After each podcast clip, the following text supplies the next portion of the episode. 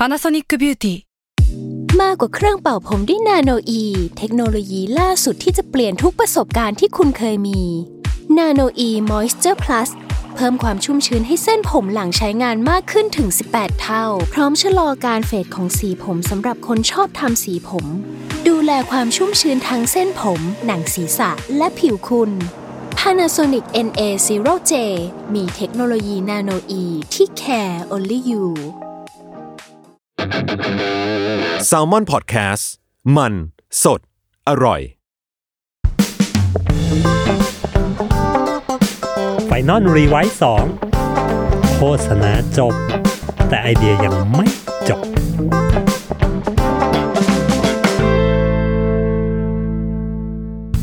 สวัสดีครับ กลับมาพบกับรายการ Final Revise 2 Podcast โฆษณาจบ แต่ไอเดียยังไม่จบจ้า เคยกันไหมฮะนะฮะครีเอทีฟทุกท่านนะครับเวลาเจองานเจอโจทย์ที่เข้ามาแล้ว ต้องการขายของนะ แต่ว่าจุดขายมันไม่มีอะไรดีเลยอะสินค้าที่ได้มาหรือโปรดักที่ได้มาโจทย์ที่ลูกค้าให้มาจุดขายมันแบบ เฮ้ย มันไม่ต่างจากชาวบ้านแถมมันดูอาจจะแย่กว่าชาวบ้านด้วยซ้ำนะฮะเคยเจอไหมฮะโจทย์แบบนั้น ผมคิดว่าทุกคนน่าจะเคยนะ ผมเองก็เคยเหมือนกันนะฮะ คือบางครั้งโจทย์ที่เข้ามาเนี่ยเราโอเค เราอาจจะเลือกมันไม่ได้แหละ คืองานเข้ามาเนาะด้วยโลกแห่งทุนนิยมเราก็ต้องต้องทำงานกันไป เงินมาผ้าหลุดนะฮะแต่ทีนี้เวลาเราเจอโจทย์แบบนี้เนี่ยเจอโจทย์ที่แบบเฮ้ยมันไม่มีจุดขายอะไรเลยมันเรียกได้ว่ามันไม่มีอะไรดีเลย เราจะขายของยังไง เราจะทำยังไงให้แบบพลิกตรงความแบบไม่มีอะไรดี ความพื้นพื้นๆความแบบสู้ใครเขาไม่ได้เนี่ย เราจะพลิกให้มันมันเป็นจุดที่เราจะเอามาเทิร์นแล้วเอามาขายของยังไง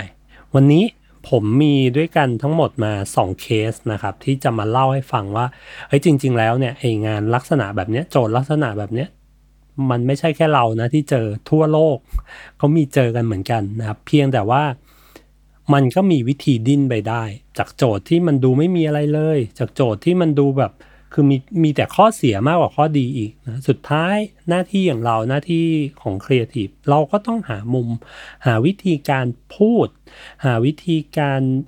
เปลี่ยนจากสิ่งที่มันดูเหมือนจะธรรมดาที่สุดให้กลายเป็นไอเดียได้ ก็ใครที่เจอโจทย์แบบนี้นะฮะ ก็ไม่ต้องเสียใจไปนะครับ เรียกได้ว่าทุกคนบนโลกนี้เคยเจอมาเหมือนกับพวกเรา โอเค เราไปดูกันที่เคสแรกก่อนละกันนะครับ ในเคสแรกนะฮะเกิดขึ้นเมื่อปี 2018 นะครับผม ในปีนั้นเนี่ยทาง Kraft ออสเตรเลียนะครับเขามี product อยู่ เรียกได้ว่าเป็น product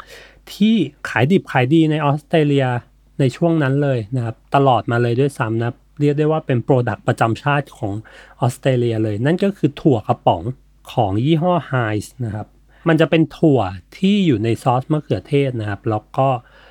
คนชาวออสซี่เนี่ยเขาก็จะชอบเอาถั่วเนี้ยไปทากับขนมปังไปทำกับข้าวไปทำอาหารอะไรอย่างเงี้ยครับเรียกได้ว่าเป็นอาหารประจำชาติเขาเลยขายดิบขายดีนะผมว่าถ้าเป็นบ้านเราก็เหมือนปลากระป๋องนั่นแหละ คิดอะไรไม่ออกก็เอาปลากระป๋องมากินกับมาม่าก็ได้ กินกับข้าวก็ได้ทำยำก็ได้ทำนู่นก็ได้ทำนี่ก็ได้ออสเตรเลียเขามีเหมือนกันนะก็คือจะเป็นถั่วถั่วกระป๋องเนี้ยทานู่นก็ได้ทานี่ก็ได้ คิดอะไรไม่ออกเอาถั่วเนี่ยมามากินกับพาสต้าเส้นสปาเกตตี้อะไรก็ว่ากัน โจทย์ที่มันเกิดขึ้นนะครับ โจทย์ที่ทาง h i ส์เขาให้โจทย์มาก็คือเฮ้ยวันเนี้ย h i ส์บีนเขาrepackage นะครับ เหมือนออกแพ็กเกจใหม่ที่ปรับไซส์ลงนะครับ หน้าตาก็ก็ก็เหมือนไม่ไม่ต่างจากเดิมมาก แต่ว่าปรับขนาดให้น้อยลงนะครับ แล้วก็ออกมาหลาย ๆ ไซส์มากขึ้น ทุกๆไซส์เนี่ย เล็กลง เล็กลง เล็กลง เล็กลง เล็กลงหมดเลย และจะออกโฆษณาว่าเฮ้ยเราปรับไซส์นะ ฟังดูจากโจทย์แล้วแบบเฮ้ยเราเราควรจะทำโฆษณากันไหมเนี่ย จะบอกบอกยังไงให้แบบ เรามีไซส์เล็กลงว่ะ ทุกคนก็คงจะด่าว่าแบบไอ้บ้าเอ้ยไซส์เล็กลงกูก็กินได้น้อยลงสิ มันดูเป็นโจทย์ที่มันเหมือนจะไม่มีอะไรดีเลยนะไซส์ก็เล็กลง ราคาก็เท่าเดิม แถมดีไม่ดีอาจจะเพิ่มขึ้นด้วยซ้ำมั้ง มันดูเป็นโจทย์ที่ คือไม่มีจุดขายอะแถมเป็นจุดขายที่แบบดูแย่ด้วยซ้ำนะครับ ทีนี้เอเจนซี่ที่รับผิดชอบงานนี้นะครับ ก็คือ Y&R ของนิวซีแลนด์โดยครีเอทีฟที่ lead ทีมนี้ lead โปรเจกต์นี้คือคุณทอมเพนนะครับ แล้วก็คุณเอเลนฟรอมเขาให้ให้สัมภาษณ์ว่าเฮ้ยตอนเขาได้รับโจทย์มาเนี่ยเขารู้สึกว่าโอ้ benefit ที่ได้มาจุดขายที่ได้มามันโคตร functional เลย มันโคตรแบบเราลดปริมาณลง เรามีไซส์ใหม่ลดปริมาณลง มันดูแบบไม่รู้จะมาขายยังไงอะจะจะบอกยังไงดีว่าเฮ้ย เราลดปริมาณลงแล้วนะ เรามีไซส์ใหม่ แต่เราลดปริมาณลงด้วย เขาเลยบอกว่าเออมันเลยเป็นหน้าที่ของครีเอทีฟของของพวกเขาเองเนี่ยแหละ ที่จะต้องเปลี่ยนความ functional เนี้ยความ functional ที่มันดูแบบพูดไปยังไงคนก็ด่าให้กลายเป็นเรื่อง emotional นะครับเขาเลยพยายามมองหาจุดดีของการที่ product เนี้ยมันมันลดไซส์ลงนะครับแล้วก็มันมีไซส์ใหม่ ๆ เพิ่มขึ้น มันมีทั้งหมดด้วยกัน 4 ไซส์นะครับ อันนี้ผมว่าเป็น point สำคัญเลย เมื่อเวลาเราเจอโจทย์ที่แบบเฮ้ยมันไม่มีอะไรดีเลยนะหน้าที่ของพวกเราคือเฮ้ยมันต้องหาจุดดีให้ได้ ถ้าพูดแค่แบบกำปั้นทุบดินเลยคือแบบเออมันก็ต้องหาจุดดีให้สิ่งนี้ให้ให้จนได้แหละ ผมว่าอย่างโจทย์แบบเนี้ยงาน execution ออกมา มันไม่สำคัญเท่ากับรากที่มาที่ไปของวิธีการพูดเลยฮะ เฮ้ยเราจะพูดยังไงดีให้ product ที่มันดูเหมือนไม่มีจุดขายเนี่ย turn กลับมาแล้วหาจุดขายให้มันได้ ผมว่า part strategy สำคัญมากสำหรับโจทย์ลักษณะแบบนี้นะโจทย์ที่แบบไม่มีอะไรดี การทำงานของเขานะครับ การทำงานของของคุณทอมเพนและคุณเอเลนฟรอมเขาบอกว่าเฮ้ยเขามีการ work กับทาง strategy กับทาง planner กลับไปกลับมาหลายรอบมาก เพื่อที่จะหาจุดขายของมันหาวิธีการพูดให้กับโจทย์โจทย์นี้เขาสรุปกันมาว่านะครับบอกว่าเฮ้ยเราไม่สามารถเล่าเล่ามุมเนี้ยได้แบบตรงไปตรงมาได้แน่นอน เพราะฉะนั้นเราต้องหามุมที่เป็นมุม emotional ในการที่จะขาย Product ครั้งนี้นะครับในการที่จะบอกว่าเฮ้ยเรามีไซส์ใหม่แล้วเราลดปริมาณลง สิ่งที่เขาทำนะครับ เขาเลี่ยงการพูดว่าเฮ้ยเราลดปริมาณลงไป แต่เขาไปบอกว่าเฮ้ยที่เรามีไซส์ทั้งหมด 4 ไซส์เนี่ยเขาหนีเลยอะเขาไม่ไปแตะเรื่องแบบปริมาณที่จากเท่านี้ลดลงมาเหลือเท่านี้ จากเท่านี้ลงมาเหลือเท่านี้ เขาบอกเขาทิ้งเลย เขาไม่ไปยุ่งเลย เขาสนใจที่ว่าเฮ้ย product ที่มันออกมา มันมีทั้งหมด 4 ไซส์ไซส์เล็ก ไซส์โตขึ้นมาหน่อย ไซส์กลางๆ แล้วก็ไซส์ใหญ่ที่สุด เขารู้สึกว่าไอ้สี่ไซส์เนี้ย มันบ่งบอกอะไรบางอย่าง คืออย่างที่บอกว่าไอ้ตัว Heinz Beanz เนี่ยมันเป็น product ที่คนออสเตรเลียทุกคนทุกบ้านทุกเรือนต้องมีติดบ้านไว้ นึกอะไรไม่ออกก็กิน นึกอะไรไม่ออกก็กินนะ เพราะฉะนั้นทุกคนกินหมด มันคือ product สำหรับ for everyone in Australia เขาเลยรู้สึกว่าไอ้ไอ้สี่ไซส์เนี้ยถ้าเขา turn มุมพูดว่าจริง ๆ มันเกิดมาเพื่อทุกคนนะ ไอ้ไซส์เล็กสุดแทนที่เขาจะเรียกว่า Heinz Beanz ไซส์แบบ 130 กรัม มันเลยเป็นไอเดียที่เขาคิดขึ้นมาว่าจริงๆในพวกเนี้ยไอ้ไซส์เล็กสุดเนี่ยมันเกิดขึ้นมา for one สำหรับหนึ่งคนนะไซส์ที่เล็กลงไปอีกเนี่ยเขาบอกว่ามันเกิดมาสำหรับ for the little one นะสำหรับคนที่ตัวเล็กๆ คนหนึ่งไซส์ที่ใหญ่ขึ้นมาหน่อย เขาบอกว่าไซส์ one for two ก็คือไอ้กระป๋องเนี้ย หนึ่งกระป๋องเนี้ยสำหรับสองคน และไอ้กระป๋องใหญ่เขาเรียกว่าไซส์ one for all ก็คือกระป๋องเดียวเนี่ยกินได้ทั้ง family เลย หลังจากที่เขาหามุมพูดให้กับตัวผลิตภัณฑ์ได้แล้วนะว่าเฮ้ยเราจะไม่ได้ไปแตะเรื่องไซส์ที่มันลดลงนะแต่เราหยิบจุดขายที่มันมีหลายไซส์เนี่ยแล้วบอกว่าแต่ละไซส์มันคือ the one for the little one the one for one the one for two และ the one for all โอเค เขารู้สึกว่า วิธีการพูดกับ product เนี้ยมันมันเริ่มที่จะมี emotional มากละ มันไม่ได้ไปแตะไม่ได้ไปยุ่งเรื่องความแบบการลดไซส์การอะไรละ ถ้าพูดง่าย ๆ คืออันไหนที่มันไม่ดีนะครับเราก็เราก็หนีมันไป เราก็ไม่ต้องไปพูดนะหน้าที่ของการโฆษณาคือเราต้องพยายามหาจุดขายให้ได้แหละนะครับ ผมแม้ว่ามันจะไม่ไม่ไม่ work มีมุมไม่ดีก็ตาม เราก็ต้องพยายามหามุมดีที่สุดมามาเล่าให้ได้ ทีนี้ใน next step นะครับ ทางคุณทอมเพนและคุณเอเลนฟรอมเขาคิดว่าเอ๊แล้วเราจะ execute นะครับ execute วิธีการพูดเนี้ยนะเราได้แล้วว่าแต่ละอันมันคือสำหรับเจ้าหนูสำหรับหนึ่งคนสำหรับสองคน แต่เราจะ execute มันออกมายังไงดี ให้มันมีความน่ารัก ให้มันมีความ emotional สอดคล้องไปกับตัวตั้งต้นไอเดียที่เราคิดขึ้นมาเขาก็เลยคุยกันว่าเอ๊ะหรือทำเป็นหนัง ถ้าทำเป็นหนังจะเป็นหนังลักษณะแบบไหนดีนะครับ ที่มันจะมีความแบบละมุนใจมากที่สุดนะเป็นหนังใช้คนแสดงจริงไหม ซึ่งสุดท้ายนะครับ สุดท้ายเขาทำเป็นหนังแอนิเมชันน่ารักน่ารักนะเดี๋ยวผมจะแปะลิงก์ตัวแอนิเมชันตัวเต็มไว้ให้ด้วย เขาบอกว่าเออเขาได้ inspire มาจาก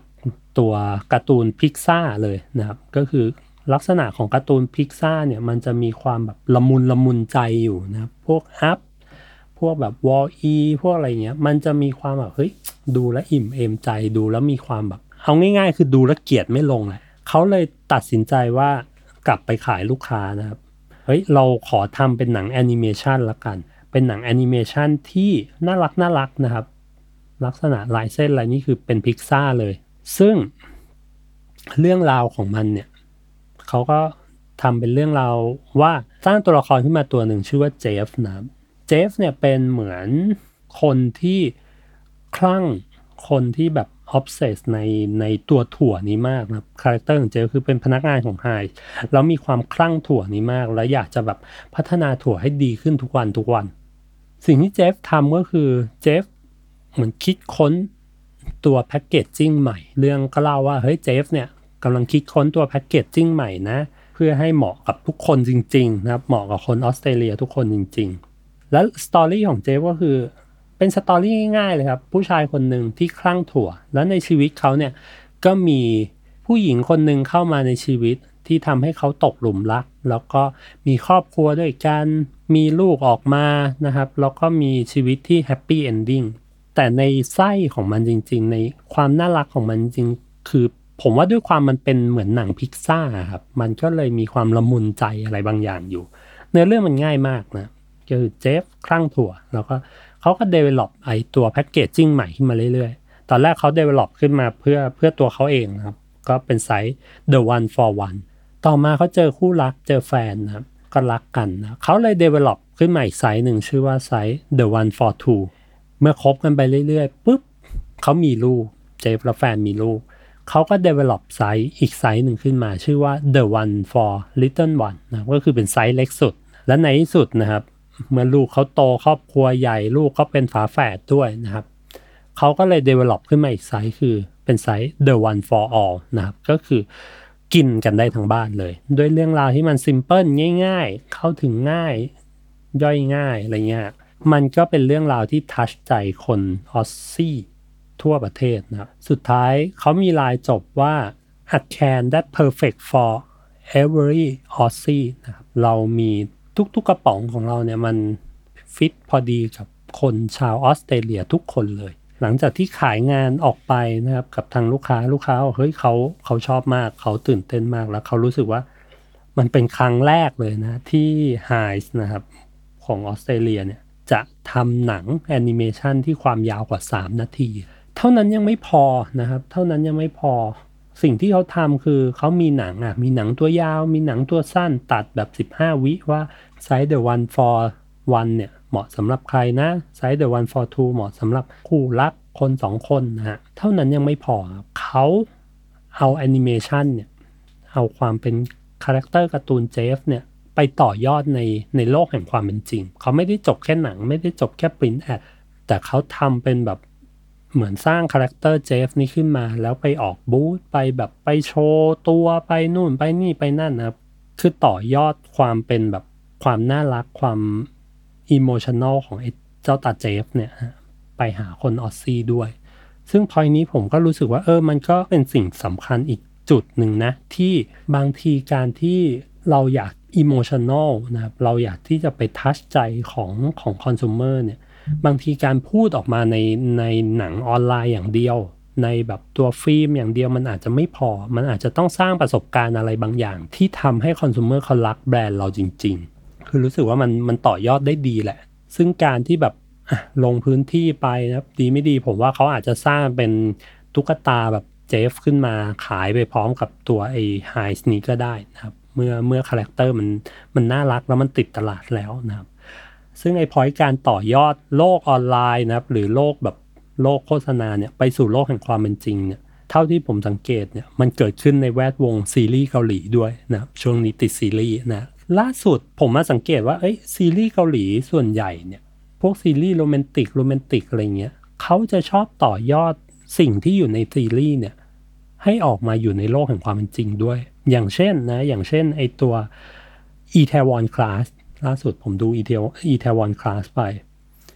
ในหนังมันก็มีตัวร้านแบบทันบัมเนาะเขาก็มีผับขึ้นมาจริงๆนะครับในใน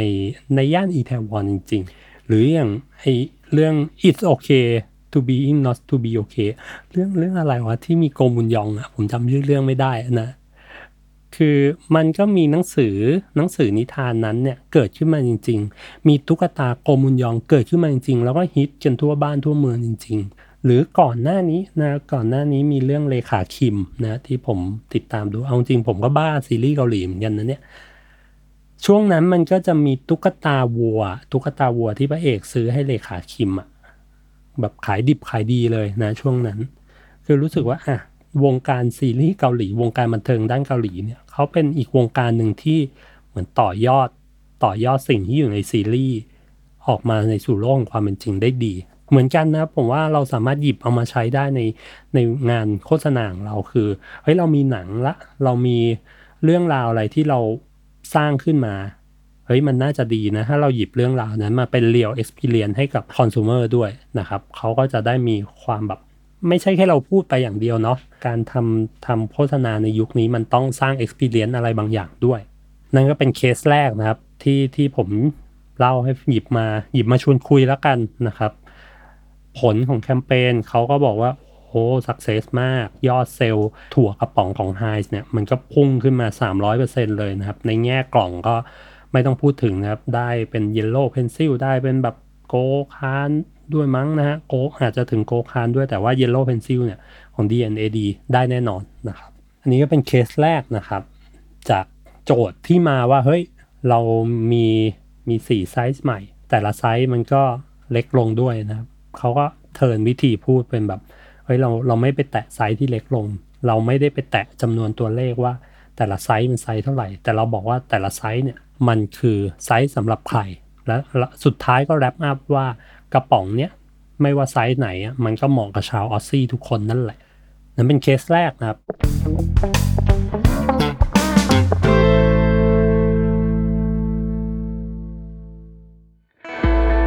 ให้งานของคุณ Work สมชื่อกับผม ไอติมภริศวัชรศิลป์ใน In the Name of Work พอดแคสต์สองภาษาจากความร่วมมือของ Salmon Podcast และ Rise ที่รวบรวมเหล่า Guest Speaker ระดับโลก มาแชร์เคล็ดลับในการทำงานให้ Work ไม่ว่าจะเป็นแดนโรม นักเขียน Best Seller จากหนังสือ The Back of the Napkin Daniel Stillman นักออกแบบบทสนทนา หรือ Tanya Cordrey อดีต Chief Digital Officer จาก The Guardian ซึ่งทุกๆ speaker จะมี 1 episode ที่เป็นบทสัมภาษณ์เต็มภาษาอังกฤษ และอีกหนึ่ง episode ที่ผมจะมาถอดบทเรียนการทำงานของ speaker แต่ละท่านนั้นเป็นภาษาไทย พบกันได้ทุกวันพุธกับ 2 episode ของ In the Name of Work ในทุกช่องทางของ Salmon Podcast แล้วพบกันครับ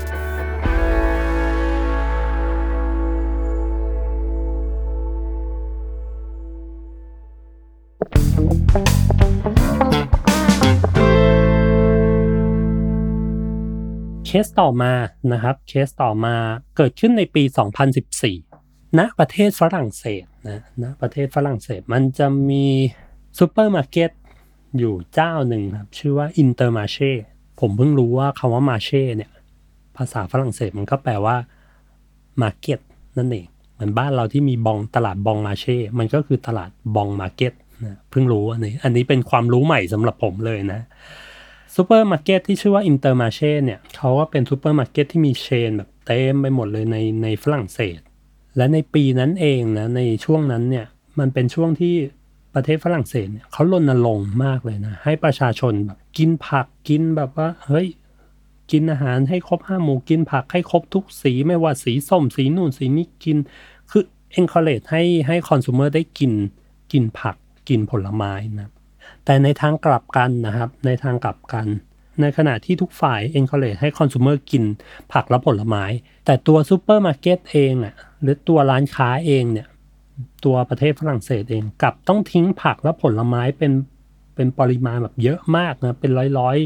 พันพันตันเลยต่อปี เพียงเพราะว่าผักและผลไม้เหล่านั้นนะหน้าตาไม่ได้สวยงามนะมันเหมือนแบบผักตก QC อะมะนาวที่มันแบบตะปุ่มตะป่ำหน่อย ตัวแครอทที่มันแบบหน้าตาไม่ค่อยดีเท่าไหร่หน่อย ทั้ง Intermarché เนี่ยเขาก็เลยรู้สึกว่าเฮ้ยเขาอยากที่จะทำแคมเปญอะไรบางอย่าง อยากที่จะหยิบเอาผักพวกนั้นเนี่ยปัดฝุ่นและหาจุดขายใหม่ เพื่อจุดประสงค์เพราะว่าหนึ่งเขาจะได้ไม่ต้องแบบสร้างให้เกิดเป็น food waste ขึ้นมา สร้างให้เกิดเป็นแบบขยะทางอาหารอะไรเงี้ยครับแบบเสียคุณประโยชน์ไปซะเปล่าๆ เหมือนเสียของไปเปล่าๆ ต้องทิ้งไปทำไมก็ไม่รู้ทั้งๆที่มันก็ยังกินได้นะ ทาง Intermarché เขาก็เลยไป brief ทางเอเจนซี่ที่ชื่อว่า Marcel Worldwide แต่นี้ในวงเล็บนะ ผมคิดว่า อันนี้ผมคิดว่าส่วนตัว น่าจะเป็นทาง Marcel Worldwide เนี่ย ที่คิดโปรเจกต์นี้ขึ้นมา แล้วนำกลับไปเสนอทางห้าง Intermarché มากกว่านะเพราะว่าลักษณะโจทย์แบบเนี้ย ผมรู้สึกว่ามันเป็นโจทย์ที่มีความเป็น Initiative Idea เหมือนทางเอเจนซี่คิดขึ้นมาเอง แล้วก็เฮ้ยลูกค้าทำแบบนี้ไหม เพราะว่ามันมีรากที่มาที่ไปเป็นแบบนี้ไง ตอนนี้เรากำลังสร้าง food waste กันเต็มไปหมดเลย เพราะฉะนั้นถ้าคุณทำแคมเปญเนี้ยมันน่าจะ work นะ นั่นแหละก็กลับมาที่ตัว story ของของเรื่องนี้อยู่นะก็คือ เอ๊ะแล้วเขาจะขายผักที่หน้าตาแบบไม่ดีหน้าตาแย่ๆเนี่ย ไม่สวยเนี่ย จุดขายไม่มีเลยเนี่ย เขาจะขายยังไง ทางเอเจนซี่ Marcel Worldwide Marcel Worldwide นะครับโดยคุณ Gaëtan du Peloux นะครับ G A T A N แล้วก็ Gaëtan du นะ D U แล้วก็ P E L O U X นะครับ ผมเรียกว่าคุณ Peloux แล้วกันนะ Peloux Gaëtan du Peloux ทางครีเอทีฟเนี่ยคุณ Gaëtan เนี่ยเขาก็บอกว่าเอ๊แล้ว เราจะขายผักที่มันหน้าตาไม่ดี หน้าตาไม่สวยเนี่ยเอ๊ะแล้วเราจะขายมันยังไงนะสุดท้ายอะเขาค้นพบว่าโอเคจุดขายเราเรามันไม่มีเลยว่ะ ถ้าจะขายด้วยหน้าตาขายด้วยอะไรมันมันขายไม่ได้อยู่แล้วไงแต่สิ่งที่เขาค้นพบนะเขาค้นพบว่าถึงแม้ว่ามันจะหน้าตาไม่ดีเนี่ย ถึงแม้ว่ามันจะแบบหน้าเละๆเทะๆเนี่ย แต่คุณประโยชน์มันอยู่ครบถ้วนเลยเว้ยผักมันก็คือผักอะแค่หน้าตาไม่ไม่ดี แต่คุณประโยชน์ข้างในอะ มันดีเหมือนเดิมทุกอย่างเลยเว้ย มันไม่มีอะไรที่ด้อยค่าลงไปเลย เพราะฉะนั้นเขาเลยได้เป็นไอเดียนะไอเดียหนึ่งขึ้นมาว่า เฮ้ยเขาอยากที่จะบอกว่า เนื้อแท้ของผักเหล่านี้เนื้อแท้ของผักผลไม้เหล่านี้มันดีเว้ยมันมันไม่ได้แย่ มันไม่ได้อะไรเลยนะ มันทุกอย่างมันโอเคหมดเพอร์เฟกหมด แค่หน้าตามันไม่ดี อย่าไปตัดสินมันที่ที่หน้าตาให้ตัดสินที่ข้างในนะ เขาเลยสร้างเป็นแคมเปญที่ชื่อว่า Ingredient Fruit and Vegetable นะครับ ก็คือเป็นผักและผลไม้ที่หน้าตามันอาจจะไม่ได้พิสมัยเท่าไหร่นะครับ หน้าตาจะไม่ได้ดีเท่าไหร่เขาทำเป็นแคมเปญประชดขึ้นมาเลยนะครับ เขามีปริ้นแอดนะครับที่บอกว่า เฮ้ย เขาตั้งชื่อให้มันใหม่นะว่า ugly carrot นี่คือ ugly carrot และไส้ในของ copy เขาบอกว่า หน้าตามันอาจจะดูไม่ดีนะ แต่ว่า คุณประโยชน์ข้างในมันมันดีทุกอย่างเลยนะครับ นี่คือ inglorious food นะมันมี ugly carrot มันมี the fail lemon นะครับเลมอนที่แบบว่าหน้าตาประหลาดประหลาดเฟลไปนะครับ หรือว่ามี the disfigure eggplant นะครับ the ridiculous potato นะครับ และสุดท้ายเขาก็ใน print ad ของเขานะครับ เขาบอกว่านี่คือ inglorious fruit ซึ่งมันเป็น the glorious way to fight food waste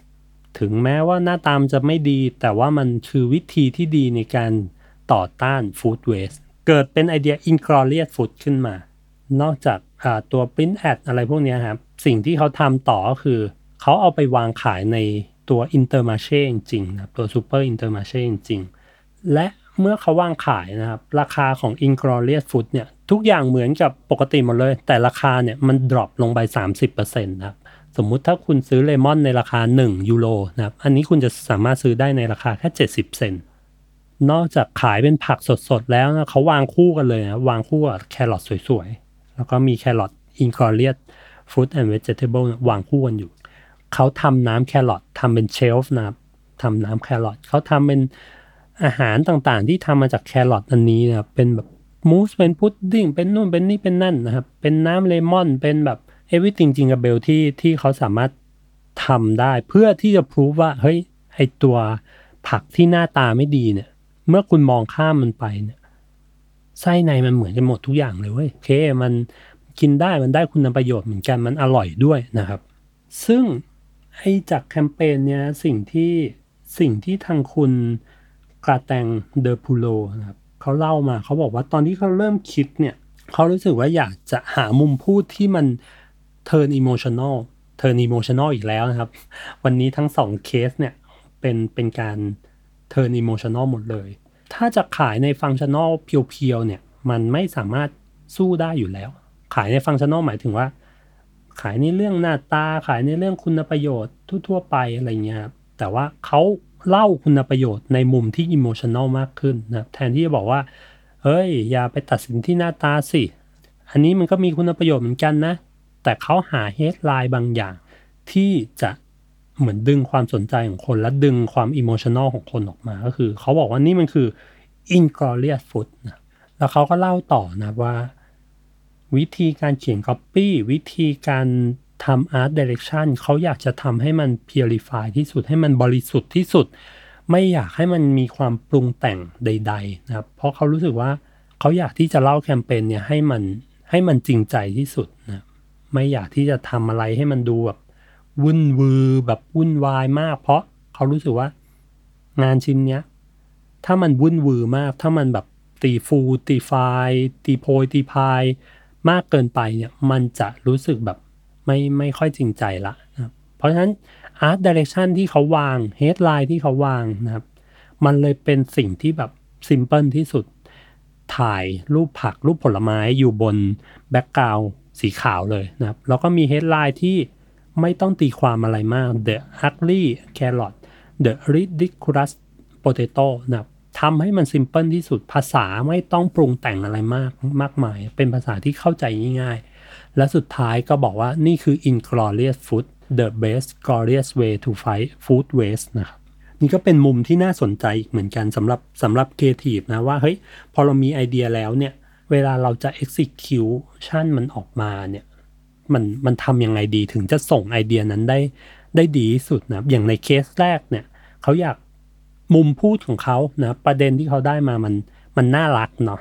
เพราะฉะนั้นจะทำยังไงให้ execute ความน่ารักยังไงให้มันน่ารักที่สุด เขาก็เลยทำเป็นแอนิเมชันหรืออย่าง Inglorious Food and Vegetable เนี่ยมุมพูดมันมาแบบจริงใจจริงใจแล้วนะแบบอย่าอย่าตัดสินผักผลไม้จากภายนอกให้ตัดสินเข้าไปข้างในนะเพราะฉะนั้นเขาก็เลย execute ด้วยวิธีที่มันจริงใจที่สุด simple ที่สุดด้วยการแบบ วาง layout ให้มันง่ายที่สุดแล้วคลีนที่สุด ผลลัพธ์ของแคมเปญนี้นะครับที่เขาเล่าให้ฟังก็คือ หลังจากที่อินแคมเปญ i n g l o r i o u s Food ปล่อยออกไปนะครับภายใน 2 วันเนี่ย Intermarché สาขา Provins เนี่ยเขาขายได้แบบ 2 ตันภายใน 2 วันเลยนะครับแล้วก็ยอดขายหลังจากนั้นแคมเปญก็เริ่มแบบกว้างขึ้นนะครับจากห้างอันนี้ ห้าง Intermarché สาขา Provins เขาก็กว้างไปทั้งทั่วประเทศนะครับ เซลล์ยอดเซลล์ของ Intermarché เนี่ยก็เพิ่มขึ้น 24%นะครับ แล้วก็แคมเปญนี้สามารถ reach consumer ไปได้ถึง 13 ล้านคนนะครับผม ซึ่งโอเคในแง่ award ก็ตัวแคมเปญ Inglorious Food เรียกได้ว่าในปี 2014 นะ แคมเปญ Inglorious Food คว้ารางวัลไปเยอะมากนะครับ เยอะแบบมีเวทีไหนกูขึ้นกูกวาดกวาดเรียบนะครับผมก็จากทั้ง 2 แคมเปญนะครับ ทั้ง 2 เคสที่ผมหยิบยกมาคุยกันวันนี้เนี่ย ก็จะเห็นว่าเฮ้ยในความที่มันไม่มีจุดดีไม่มีอะไรดีที่จะขายเลยอะเฮ้ยครีเอทีฟหน้าที่อย่างครีเอทีฟอย่างพวกเราก็เฮ้ยมันสามารถหาจุดขายได้ว่ะ มันอาจจะต้องเฮ้ยลองเปลี่ยนมุมพูดไหมลองหาวิธีการพูดให้กับ ความ functional ที่มัน functional จ๋าๆเลยนะครับ ลองหามุม emo ให้มันไหมนะครับ ผมว่าอย่างงานที่มันจุดขายมันไม่ค่อยมีอย่างเงี้ย สิ่งที่จะเหนื่อยที่สุดก็คือขั้นตอนก่อนคิดงานนะครับเฮ้ยเราจะคิดหามุมพูดให้มันยังไงดีวะเราจะพูดยังไง เราจะแบบหาข้อดีในข้อที่มันไม่มีดีเลยเนี่ยยังไงดีนะเพราะฉะนั้น